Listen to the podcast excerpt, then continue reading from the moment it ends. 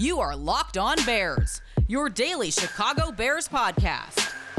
Part of the Locked On Podcast Network, your team every day.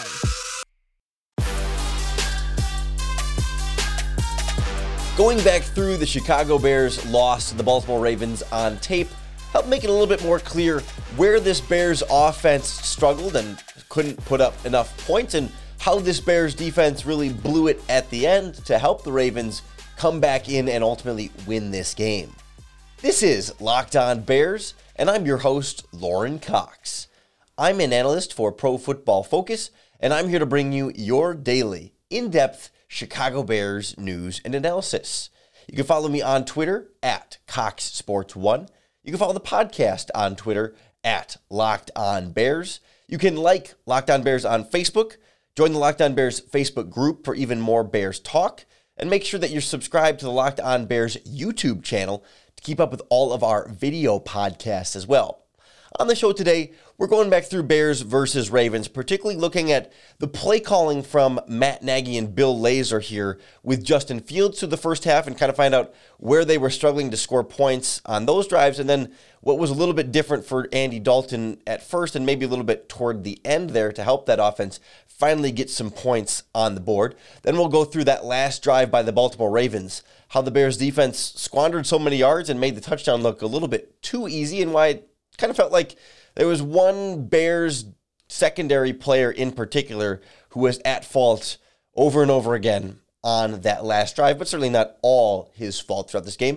And then we look more specifically at coaching, the little things that you can kind of point more directly to the coaching staff above anything else as to, again, holding the team back, not necessarily being the sole reason they lost, but another piece on top of this mounting evidence as to why Matt Nagy's tenure in Chicago is not destined to last too much longer. But I want to start with the offense, because I was really curious about the play calling in particular, just kind of going back through the tape. And I will say, NFL Game Pass, the NFL's official source of tape, you pay a subscription fee to rewatch the games.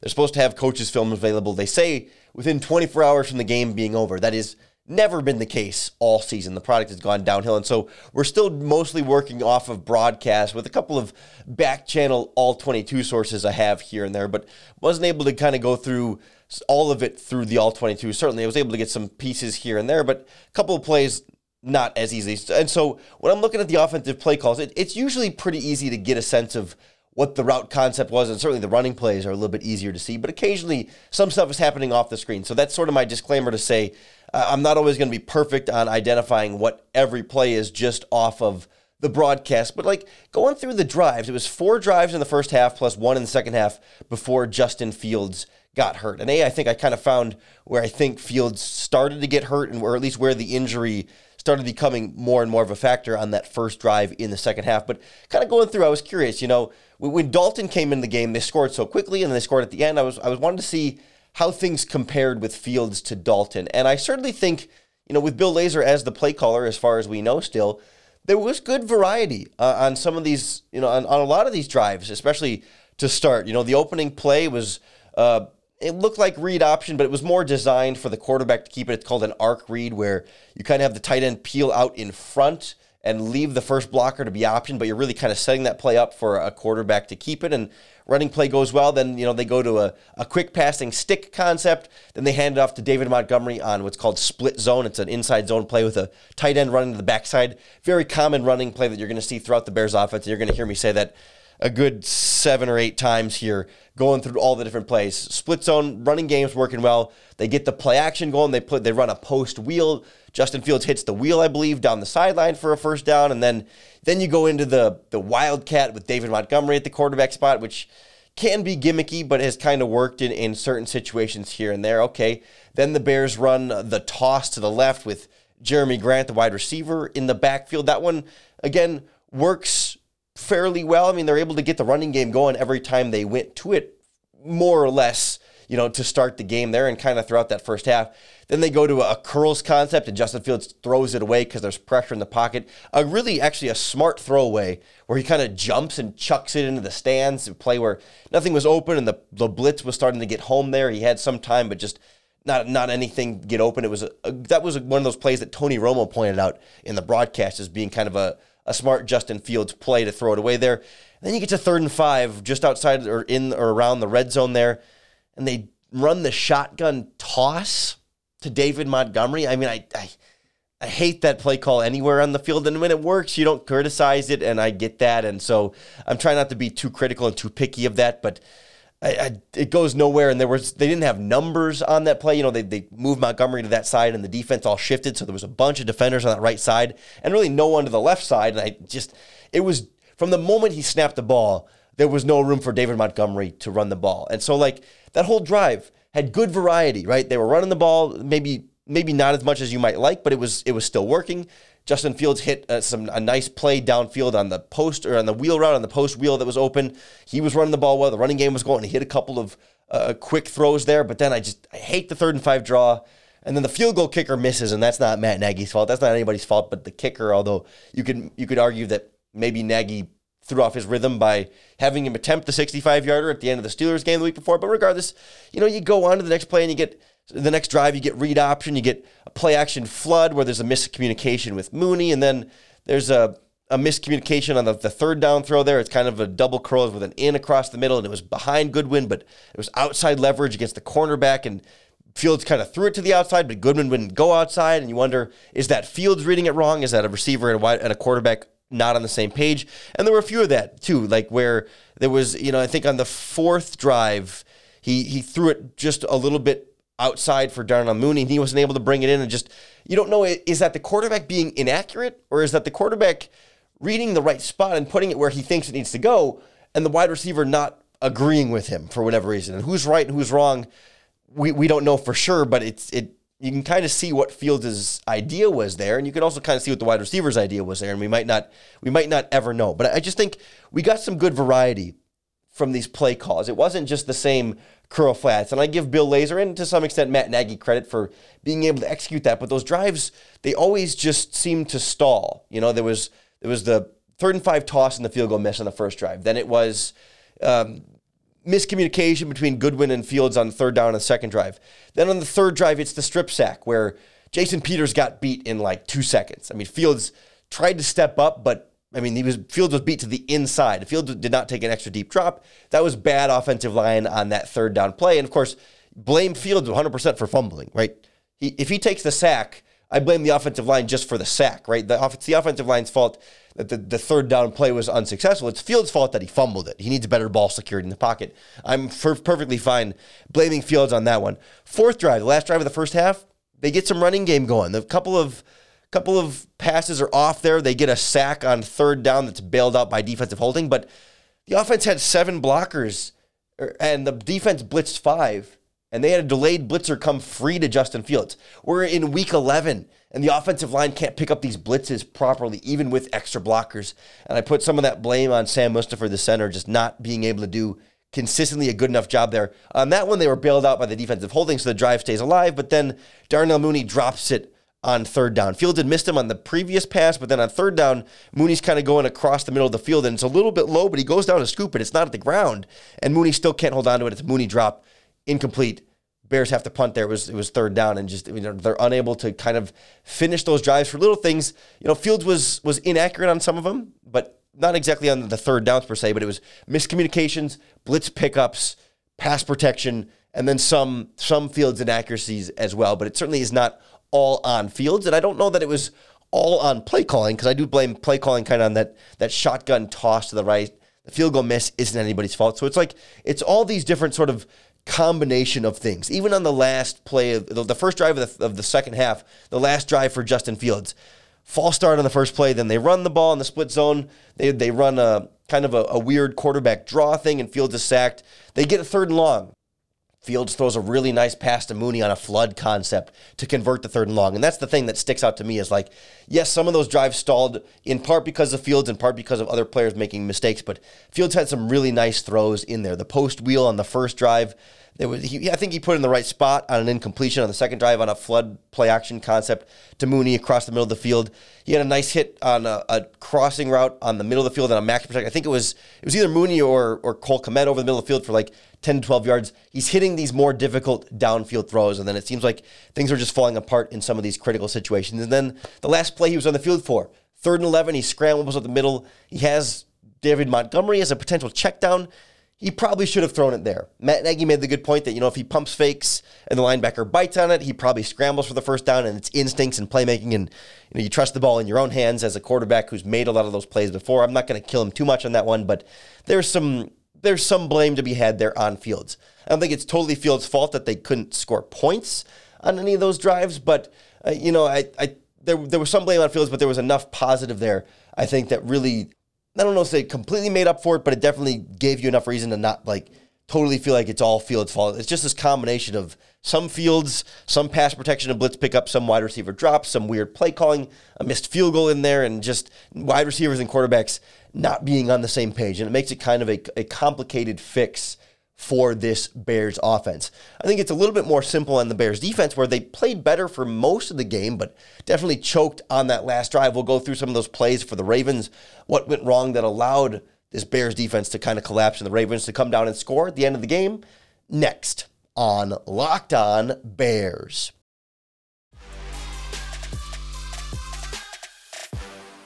The Baltimore Ravens moved the ball way too easily on that last drive against the Chicago Bears defense. And unfortunately, it felt like a lot of the blame ended on the shoulders of Kindle Vildor. And, I feel bad because he's a young cornerback, and he had shown some signs of improvement over, his, 10 starts now this season. But, boy, back-to-back-to-back kind of bad plays for him on that drive that let the Ravens drive down and score. And now, of course, when there are 11 guys out on defense, you could argue, well, the pass rush could have been better, could have sacked him here, could have made a play there, could have stopped the run there, right?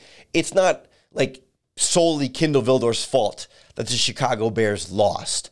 But when you go through that last drive, right away, there's the defensive pass interference where Kindle Vildor's got the guy covered, right? Deion Bush is over the top. He drops in what would have been an easy interception that would have been negated by the penalty anyway, but he's covered, and he still grabs onto, I believe it was Sammy Watkins, I think, was the wide receiver on that play, and it gives him a free 20 yards or whatever downfield on the pass interference, and it's dude, he's already covered. You have a safety helping you. There's no separation.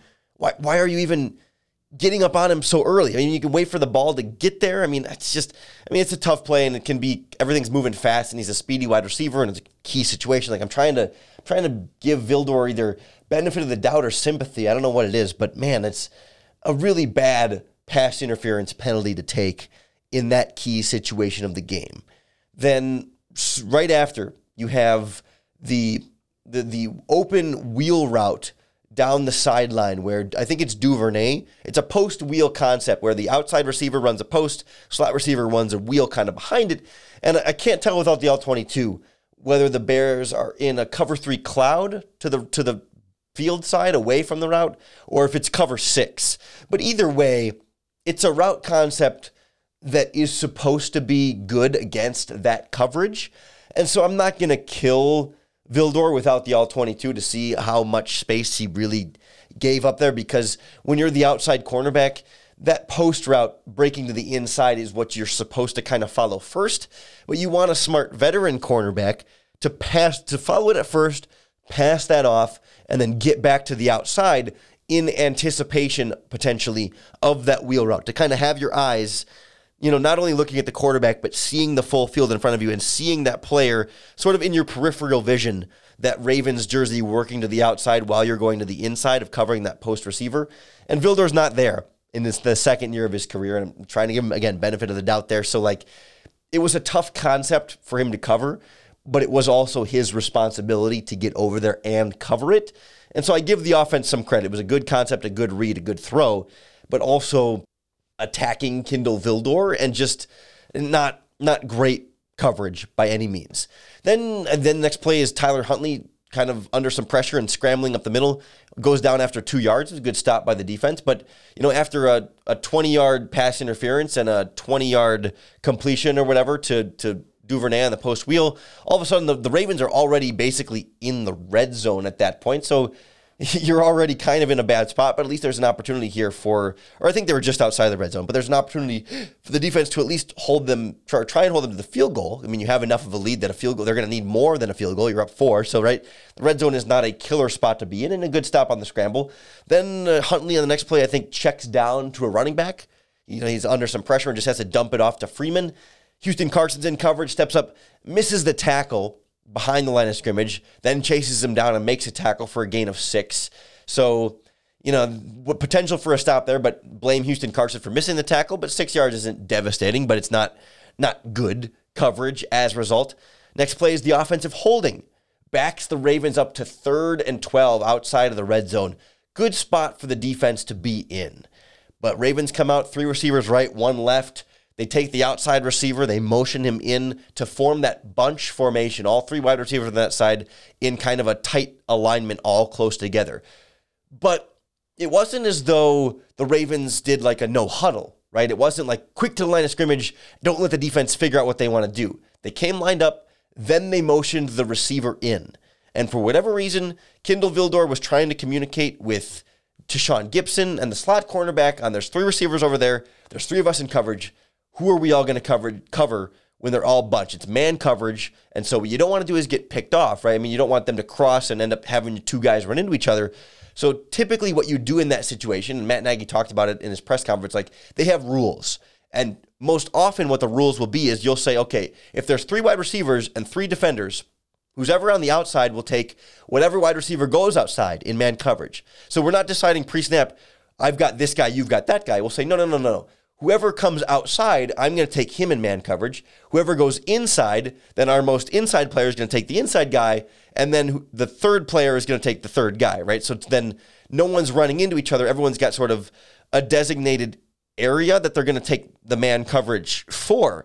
But for whatever reason, Kindle Vildor and Tashawn Gibson aren't able to communicate that properly off of the motion, and Vildor and Gibson cover the same player who's running a shallow crossing route.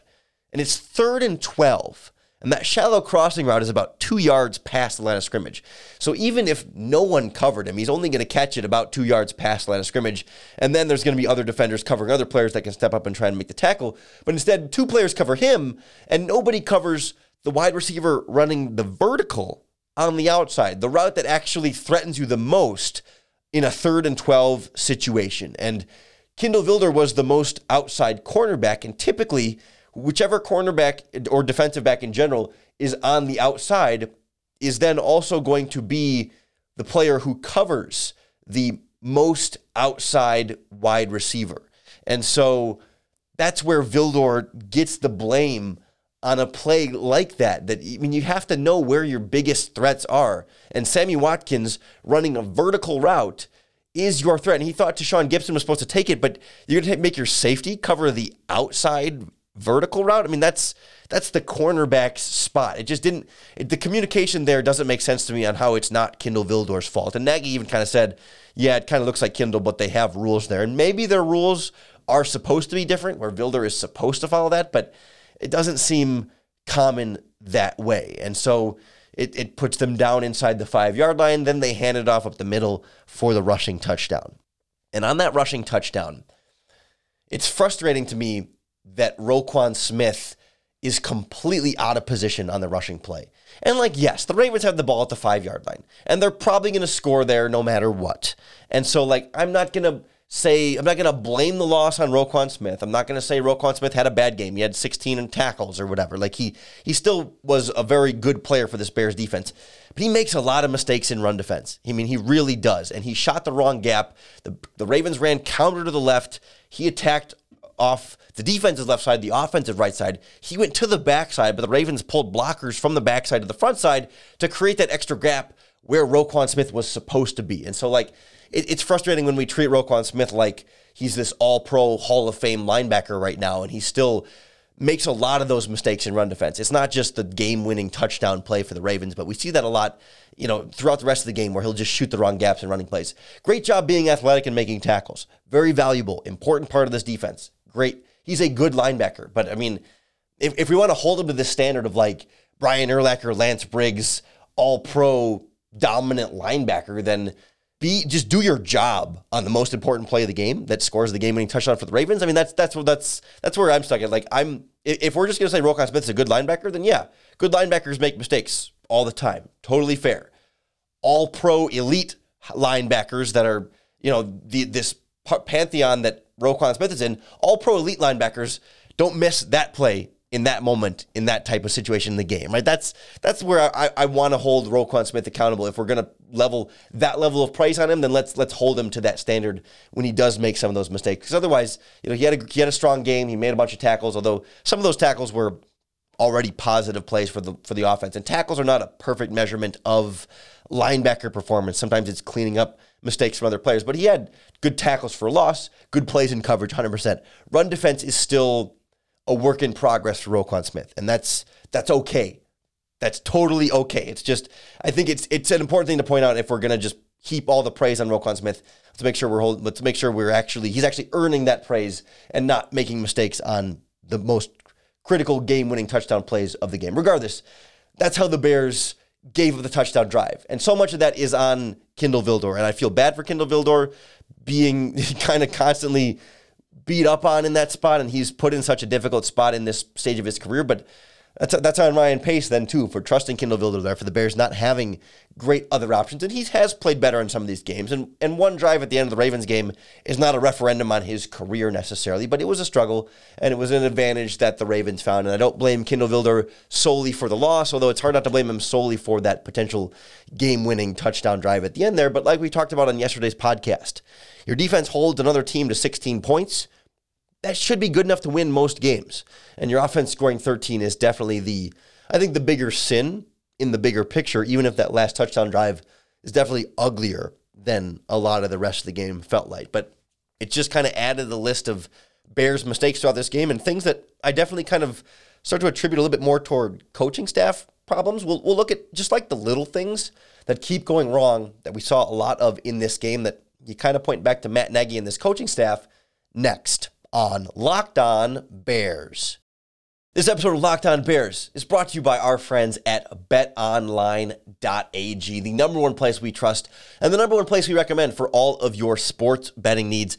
Looking ahead to our Thanksgiving game, Bears at Lions. Bears are favored by 3.5, despite now Andy Dalton expected to make his return to the starting lineup against the Lions, who may also be without Jared Goff. But I'll tell you what, if you want to make your Thanksgiving football watching that much more exciting, BetOnline is the place to do it. They've got not only pro football and college football, but NBA, college basketball season underway, plus NHL, boxing, UFC, and so much more. Even online Vegas casino games.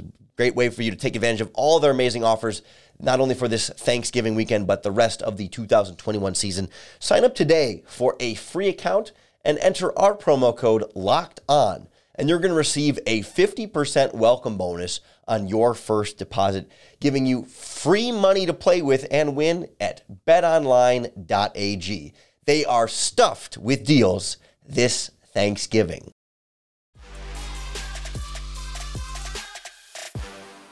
We heard the Fire Nagy chants rain down in the Bears-Ravens game.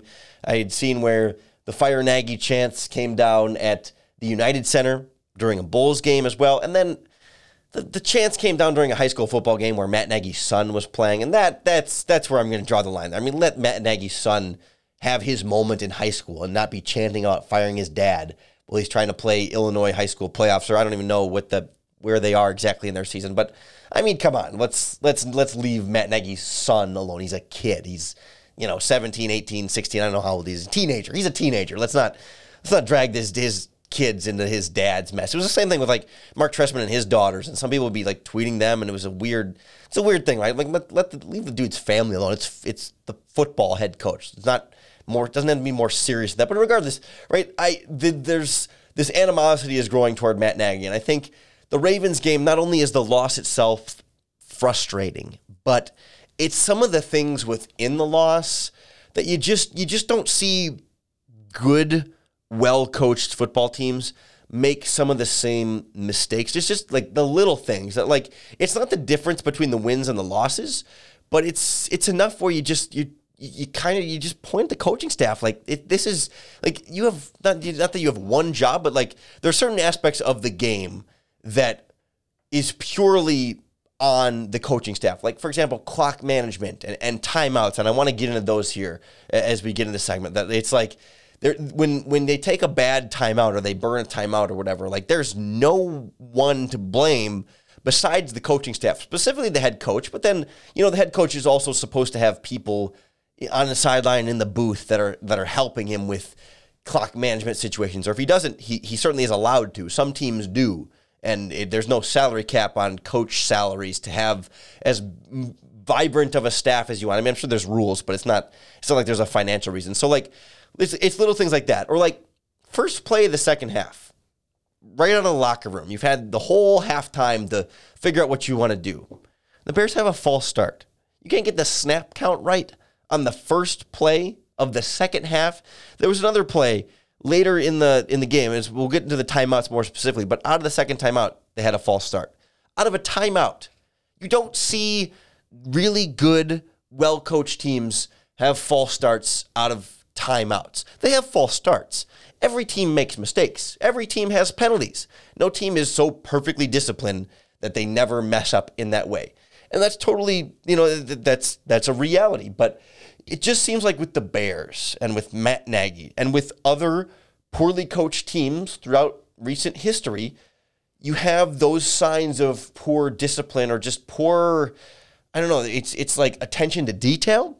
And so much of that, like, is a reflection of how the coaching staff drills some of those things to make sure that every player makes sure that they're on the same page, right? It's not like it's one player who keeps false starting because he's just an idiot or he's lazy or he's sloppy or whatever, right? I mean, like, it's spread across a bunch of different players on offense. It's not just the same guys having the same penalties over and over again. And it's such one of those, like, frustrating things that, again, the Bears didn't lose because of their false starts, but it's a sign of, like, the messages not getting home or just players not being totally locked in and dialed in. And that it seems like, you know, the Bill Belichick's of the world have their players so much more disciplined and more dialed in, generally speaking. But, like, you go through the timeouts in this game.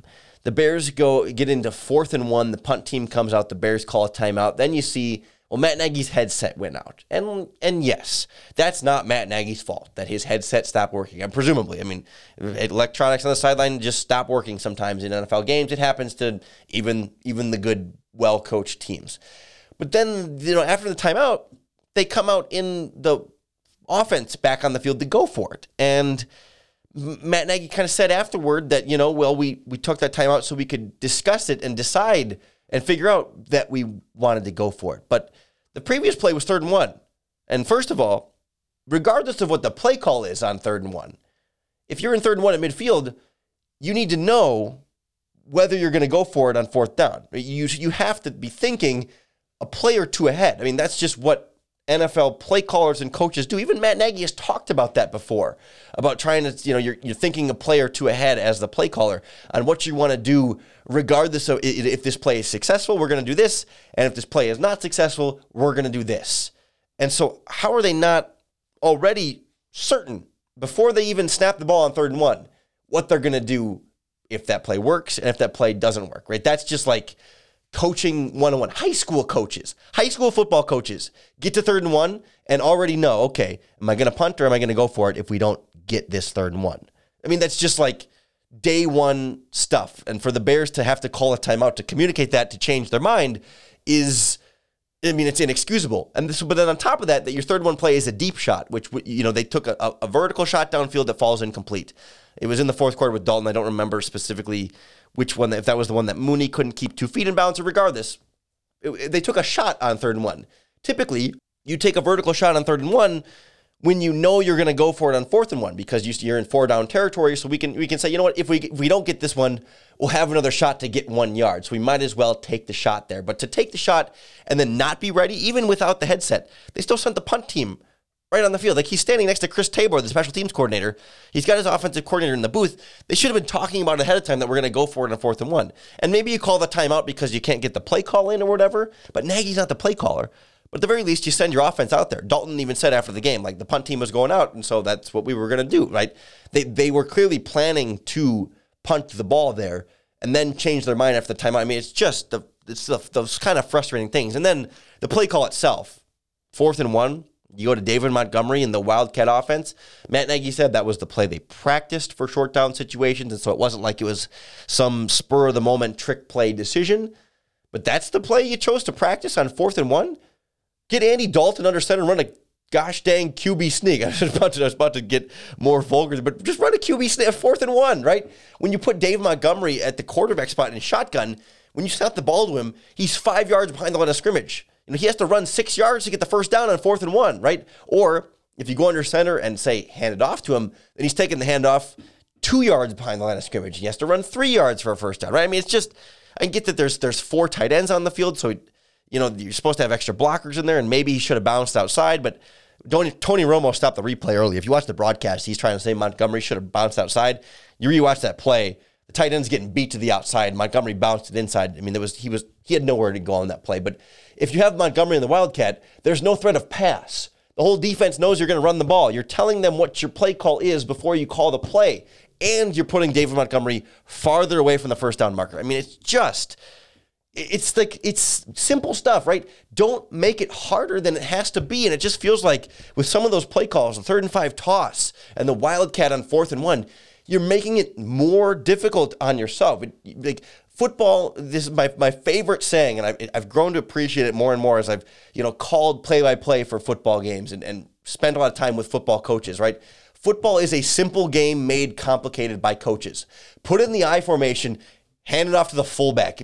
Get him as close to the line of scrimmage or run the sneak. You just need 1 yard. You don't need a touchdown. You don't need 10 yards. You need 1 yard. Just get the 1 yard. It's a simple game made complicated by coaches. And Matt Nagy makes that so clear on those types of plays. It's just so frustrating. But the other timeouts, I mean, real quickly, it was 4th and 6.